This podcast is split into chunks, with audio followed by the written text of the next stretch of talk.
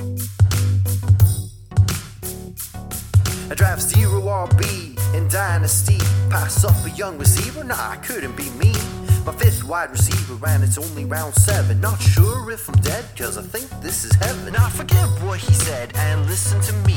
What you really wanna do is stack those RBs. You can be Linda, just let me be frank. Those RBs on your roster is money in the bank. One says it's awful, the other says it's great.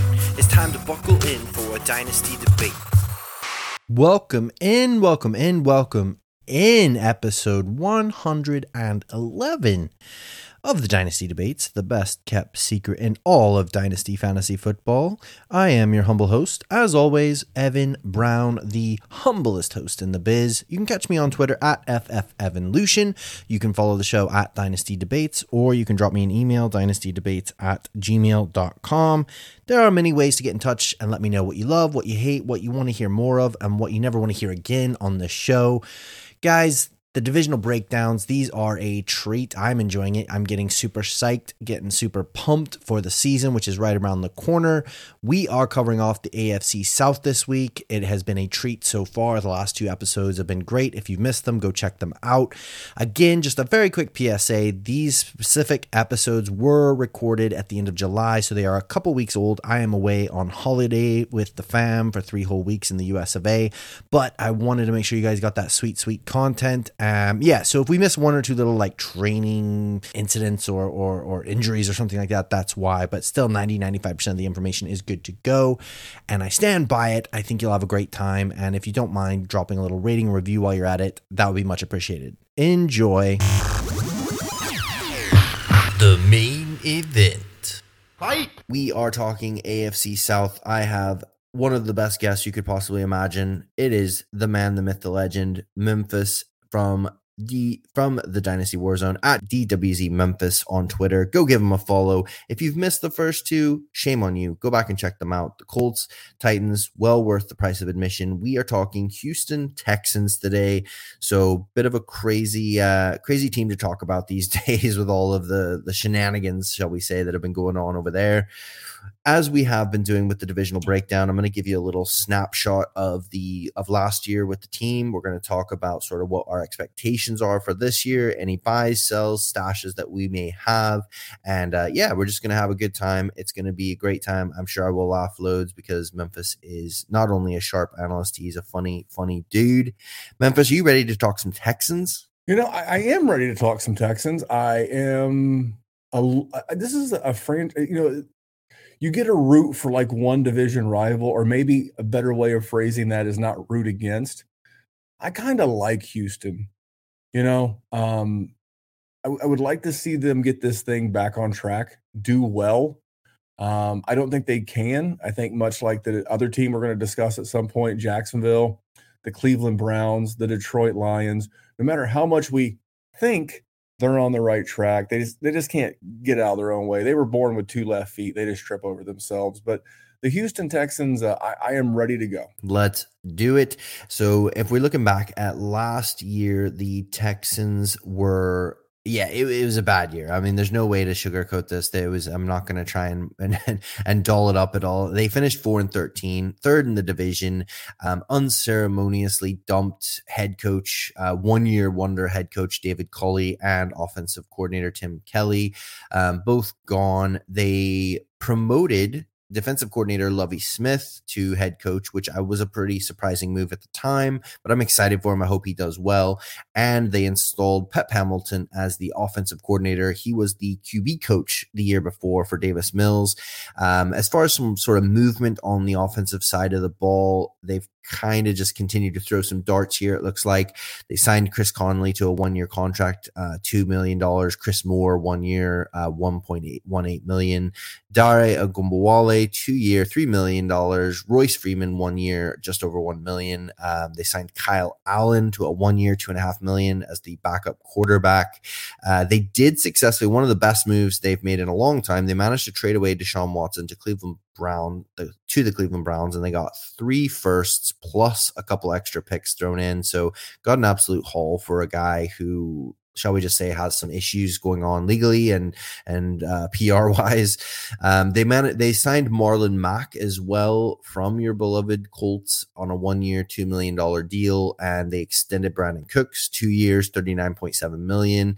And then in the draft, they made a couple of moves that I really liked. They helped bolster the offensive line, which was a massive need. They drafted John Metchie the third in the second round out of Alabama, and they drafted Dameon Pierce out of Florida, running back in the fourth round. So a lot of movement, a lot of moving pieces there. Um, what are your thoughts? I mean, do you have any sort of positive feelings or vibes, or is this just going to be another train wreck in 2022 Memphis? I really do, and I don't want to spoil my buy. So I'll just say there are a couple of sneaky options on this team that I, I really, you know, what, I'm, I'm going to give you one because my other guy's a buy as well. Uh, I, I really like Davis Mills. I really like him with with with Pep Hamilton. I, I think that even though we mentioned it on a on a previous pod, I think it was, if I remember correctly, the Titans pod that the uh, the NFL is going to be getting up to five to six rookie QBs in 2023, and I think there's a good chance that that Houston may not invest. I really do. I think Davis Mills could be another of that somewhere around like that Dak Kirk cousin range. You know, he was a pretty highly recruited uh, college, you know, quarterback coming in, into college. Played in Stanford. You don't they don't let dum dums into Stanford, by the way. And, and smart kid, good school, big athlete. Uh, I like the addition of Pep Hamilton. So I'm pretty excited by what I think his future could be. Um, he's the kind of guy that's got like uh, quintessential QB2 and a super flex written all over him, you know, potentially over the next half decade. So we'll see what the season looks like. But uh, I'm pretty excited by by Davis Mills. I know it's things things you never thought you'd say for a thousand, Alex. Yeah, no, I agree. I love that you put that one out there because I genuinely I've talked so much about Mills. I remember one of the first um, shows I did in the off season there, just as the season ended, was kind of talking about like sneaky buys and stuff. And I'd, I'd mentioned Davis Mills at the time. I've been talking about him all off season, so I'm glad to hear you talk about him. Um, it feels good. I like it. I, I'm all aboard that. So again, one of the things just before we kind of move on into our actual player buys and sells and things like that, I want to look at kind of last year as far as the underlying stats for the Texans. I know they've had a change in coaching, um, but the guys have been promoted from within. There could be some things that we can look at in some areas that we can see that they were wanting to address. As far as they were, you know, as far, as far as pace of play, they were 19th, so kind of middle of the pack, a little bit lower than middle of the pack, but just in in and around there. Not too too fast, not too slow. Um, and as far as when we look into so, sort of the the more advanced statistics to see how successful or not successful they were uh, with their offense, it's pretty pretty bad reading. So I'm gonna encourage you to look away if you're a Texans fan. Last year in DVOA, they finished 30th, so second from last for you mathematicians out there. Again, DVOA is just defensive adjusted value over average, means how good or bad did a, an offense produce based on their circumstances, based on the points scored, and things like that. When we look at their success rates for running and passing, again, just so it's not jargon and just ethereal, put some facts and figures on here for you. A play is considered successful when it gains at least 40% of yards to go on first down, 60% of yards to go on second down, and 100% of yards to go on third or fourth down. So when we're looking at those sort of metrics, the Texans were 30 8% successful in run success. And if you're thinking that sounds very low, it was 32nd. So it was low. It was not good. They could not get a run game going to save their life. As far as the passing game, they were 45% successful in the passing game, which was 22nd. So still not great, nothing to write home about, but certainly better than last place. Um, so for a grand total of 42% of successful plays between pass and run, which was 31st. So you can see there was a lot of work to be done and then when we look at the actual sort of distribution of how the targets were going around, they were 24th in total target volume, just under 500 passing attempts to various positions, 491, 13th in, in percentage to the wide receivers. So they did pepper the wide receivers there, 60.3% of the targets going to the wide receiver position, almost 300 targets. They were 18th in percentage to the running backs, 19.6. So almost 20% of the targets going to the running backs. And they were 20th in percentage to tight ends. So fairly even spread there, um, but a pretty good sized chunk going to the wide receivers. So Memphis, if I had to ask, if I had to press you for a number here, scale of one to 10, Where where are you with confidence for the offensive pieces here on the Houston Texans going into 2022? I am gonna say a six and a half. I think Davis Mills is going to be solid. And how about this? We can't do this, but and I, I'm not always a big hypothetical guy, but if we were to put both Davis Mills and give him a carbon copy of what the Jets have done this offseason for Zach Wilson and give him a carbon copy of the offensive line, the offensive play calling, the offensive skill position players, you would get better production out of Davis Mills in a one for one comparison th- than you would Zach Wilson. But that being said, he doesn't have Garrett Wilson. He doesn't have Elijah Moore. He doesn't have Corey Davis. He didn't get um, Jeremy Ruckert drafted out of Ohio State. He didn't get CJ Uzomah. He didn't get Tyler Conklin. He didn't get Laken Tomlinson. He didn't get all these pieces. He got John Metchie, who I really like, and Marlon Mack. We, I mean, it just it's it's just not good. So I like the quarterback play. Uh, Brandin Cooks, uh, an underrated stud that we all love, uh, goes without saying there. But then not a lot to write home about after you get past after you get past those two guys from a dynasty and a redraft standpoint. I think Marlon Mack might have a little seasonal value, but I'm not super excited. Not really. Six and a half. Maybe a six, but six yeah. and a half.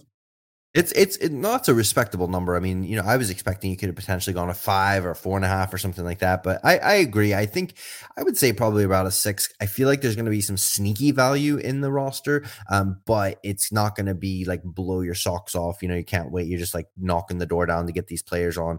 I do like Davis Mills. He is one of my sort of buys. Can I give your your listeners, the good listeners of the Dynasty debates, one of my favorite things to do? And if you've never done it, you will really it's two social media hacks for Dynasty. Are you ready? Like everybody loves a good hack, right? Yes, please. I mean, you must love a good hack. You have me on here as a podcast host. Hey now, um, so, so, so here are my two hacks. Start a second Instagram.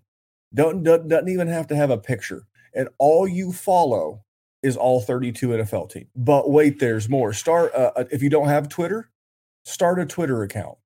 All I want you to do is follow and find all of the beat writers and reporters for your local team. If you don't know who it is, go to ESPN.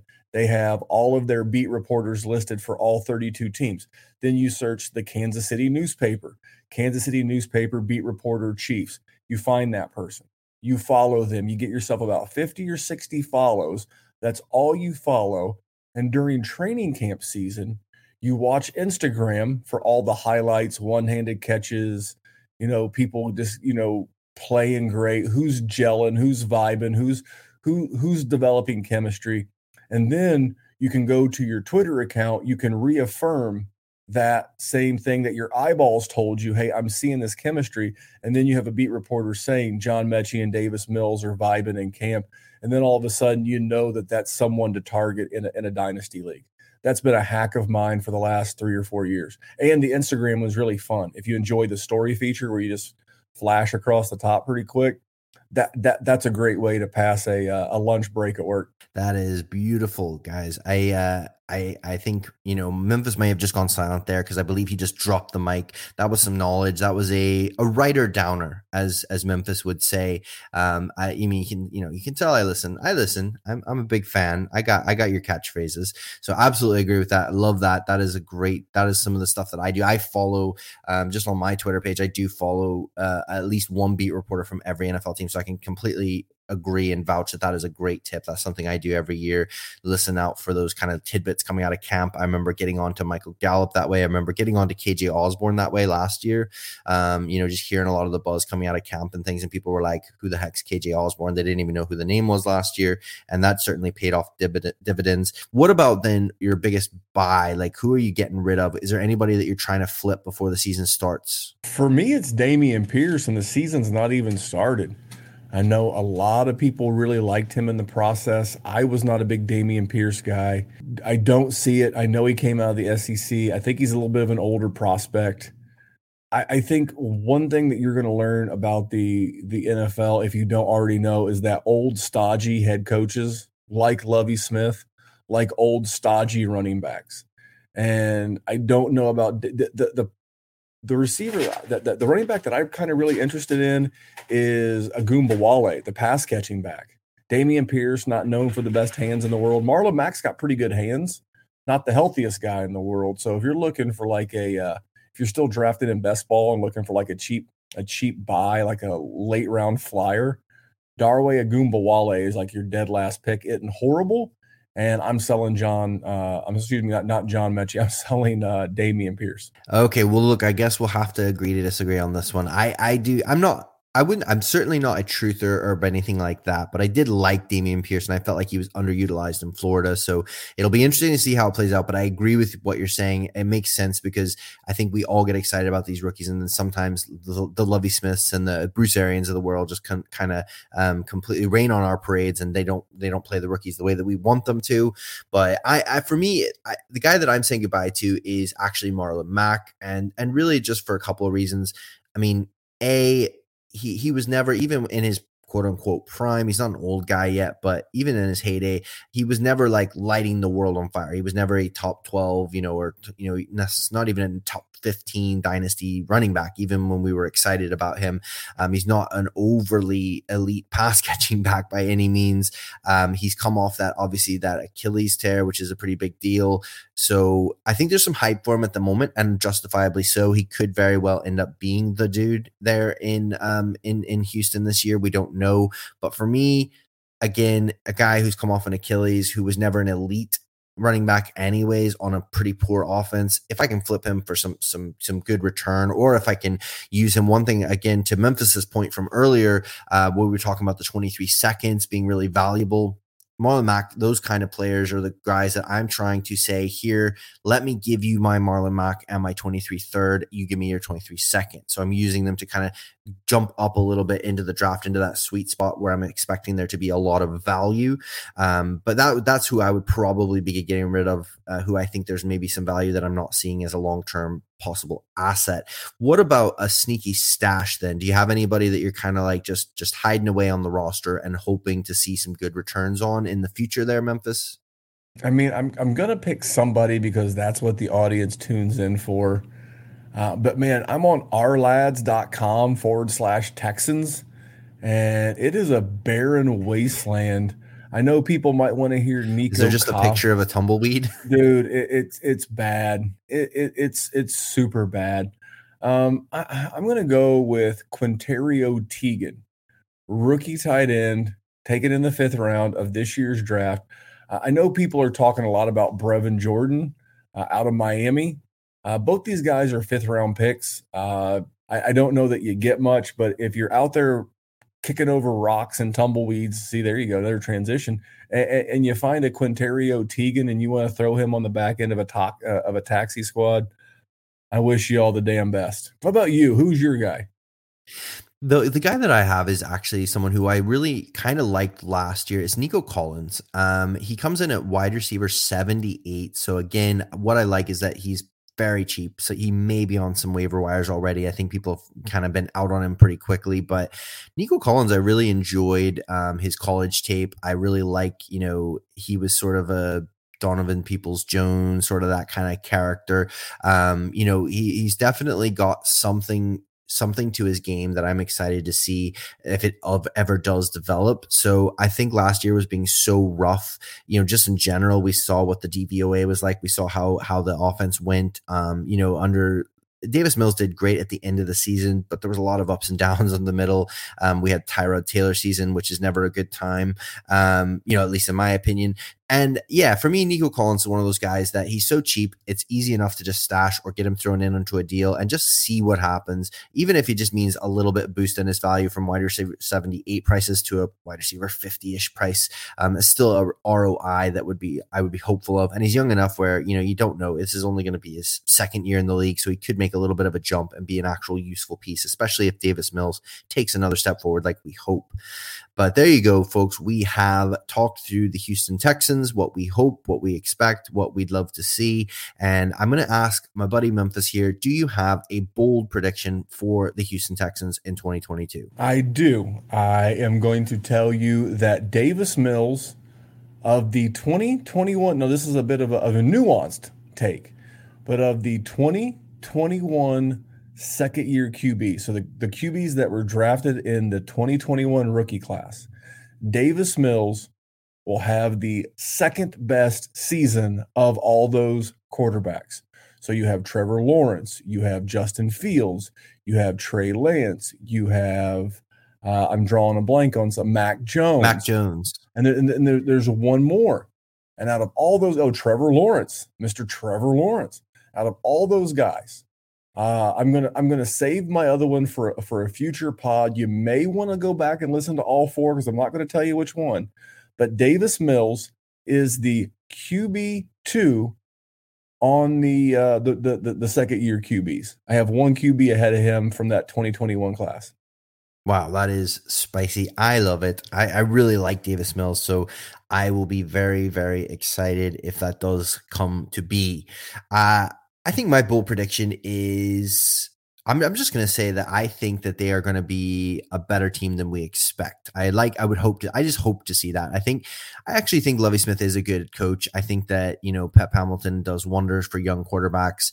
Um, I, I mean, they finished four and 13 last year. I'm going to say that they managed to get to like six or eight wins this year. So I think they'll be a respectable team that, you know, is feisty and and putting up a fight there and they're not going to be an easy out. So I like to see um, them take a step forward. Davis Mills continue to progress. Obviously, Davis Mills is going to ball out. We've heard it from Memphis, who, you know, Memphis is many things, but he's not a liar. So there you go, folks. We heard it here first. Um, Houston Texans in the bag. Hopefully you've enjoyed that and hopefully you'll join us for our last last team in the AFC South and we're going to talk Jacksonville Jaguars.